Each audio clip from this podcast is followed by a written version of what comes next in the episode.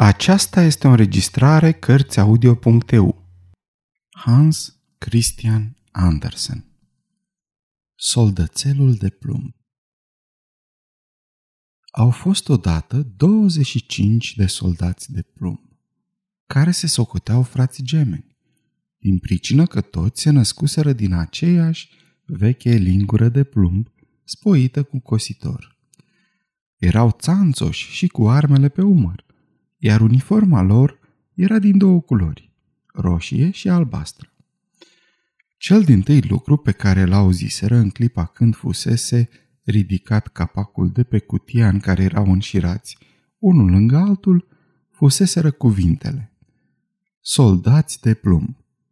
Aceasta o spusese un băiețaș, bătând din palme de bucurie. El îi primise cel dintâi și îi așezase pe masă, întrucât era ziua lui. Soldații semănau foarte bine unul cu altul.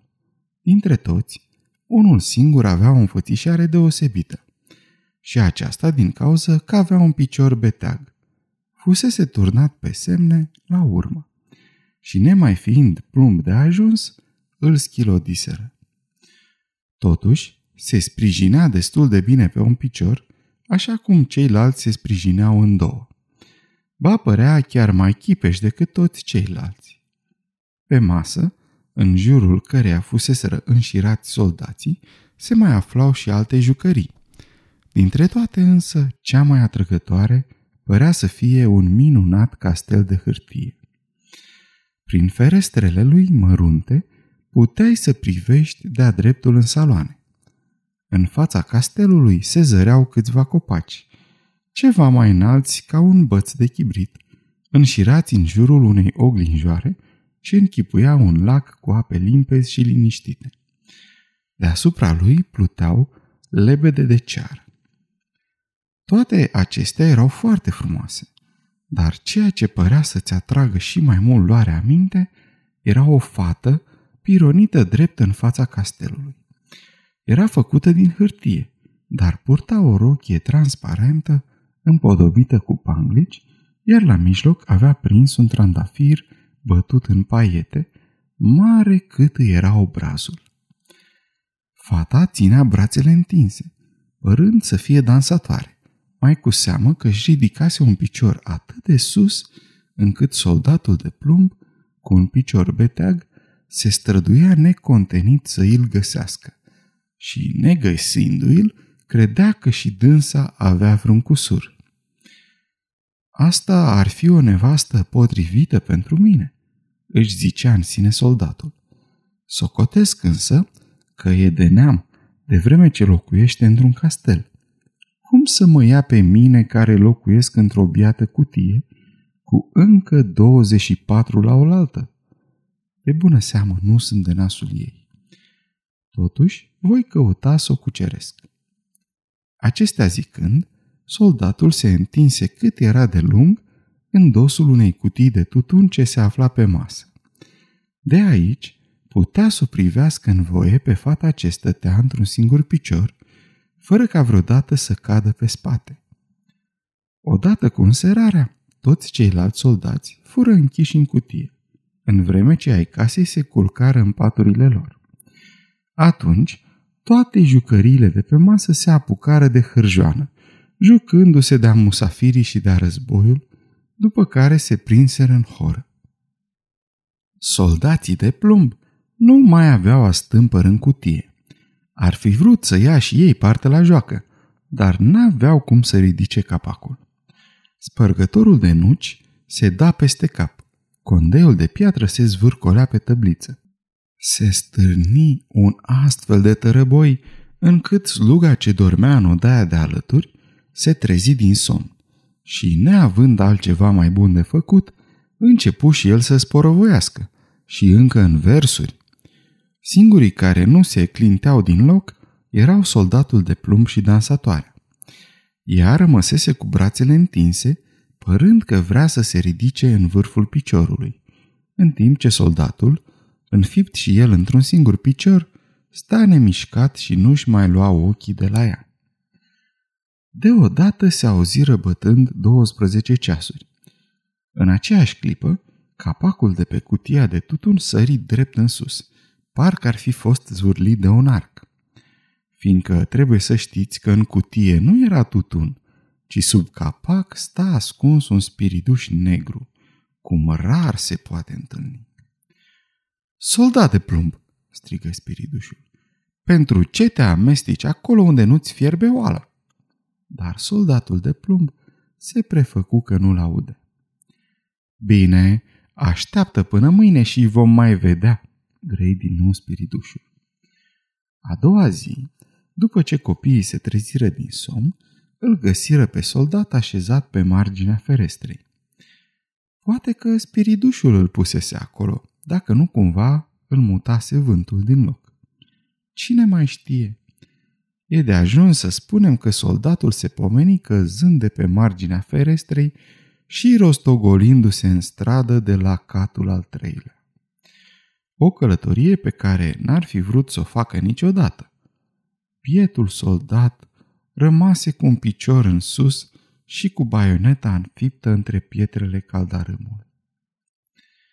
Unul dintre copii, împreună cu servitoarea, coborâ numai decât în stradă să caute soldatul, dar era cât paci să-l strivească în picioare, deoarece nu-l zăreau nicăieri.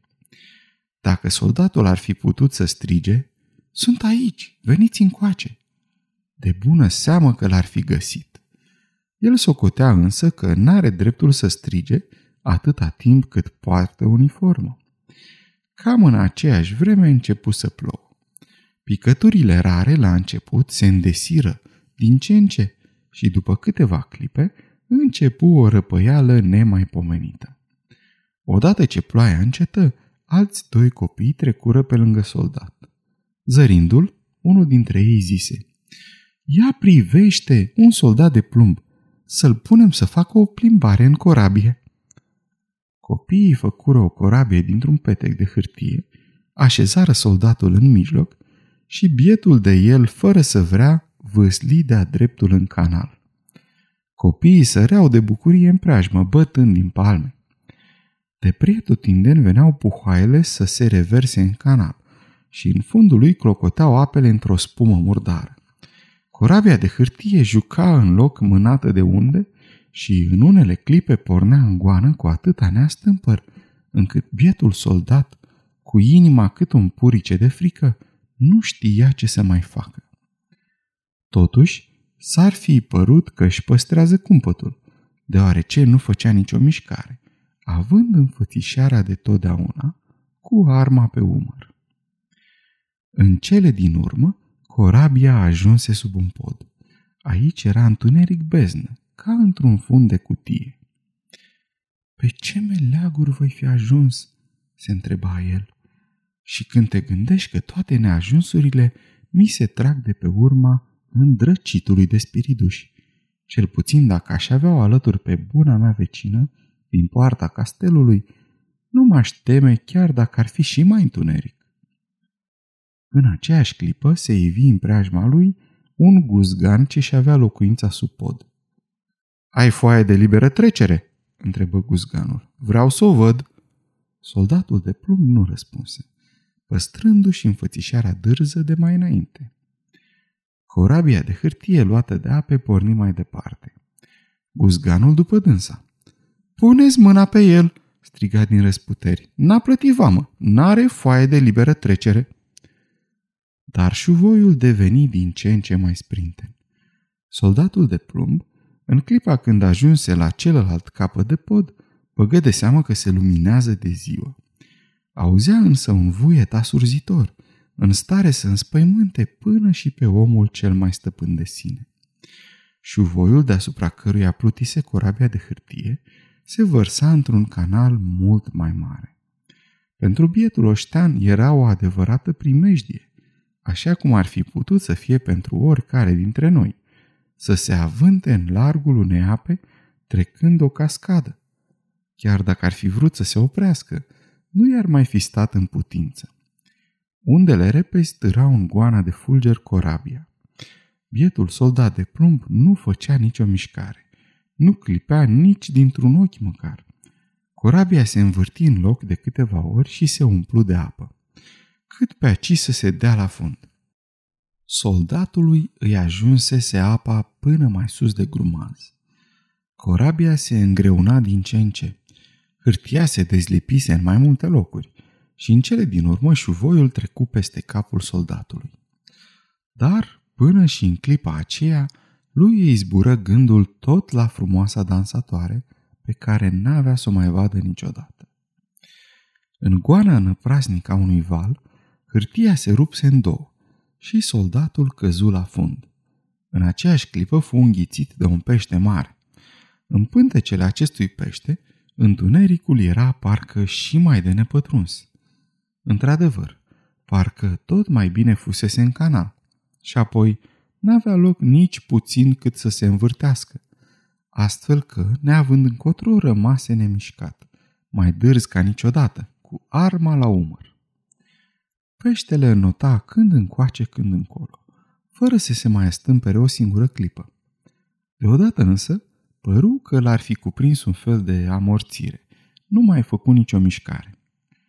Tăișul unui cuțit îl spintecă în două cu o scăpărare de fulger și în clipa când se făcu lumină, se auzi un glas strigând: "Soldățelul de plumb!" Ce se întâmplase? Peștele fusese prins, dus la târg, vândut și adus acasă, unde bucătăreasa îl spintecase cu cuțitul. Femeia apucă soldatul cu două degete și îl duse în odaia copiilor, fiecare ținând să-l vadă pe năzdrăvanul călător, ce străbătuse lumea în lung și în lat în pântecele unui pește. Dar pe bietul oștean asta nu-l mulțumea câtuși de puțin. Copiii îl așezară pe masă, acolo unde știau că e locul, și multe minuni se mai întâmplă pe lumea asta. Bietul soldat de plumb se pomeni în aceeași odaie unde își petrecuse vremea odinioară. Aceleași jucării se aflau pe masă și aceiași copii zburdau în preajma ei. Ba, ceva mai mult, nu se clintise din loc nici castelul fermecat, în poarta căruia părea să-și ia zborul drăgălașa dansatoare. Aceasta nu se schimbase într-un nimic. Sta înfiptă într-un picior și parcă l-aștepta. Inima soldatului se strânse de duioșie. Era cât pe aci să izbucnească în hohote de plâns. De bună seamă că n-ar fi putut să plângă decât cu lacrimi de plumb, dar nu era frumos din partea lui să facă una ca asta. O privi îndelung, în timp ce și dânsa făcea același lucru, dar nu șoptiră niciun singur cuvânt. După o vreme, unul dintre copii luă soldatul de pe masă și l-aruncă drept în spuza din cămin. Pentru ce făcuse oare asta?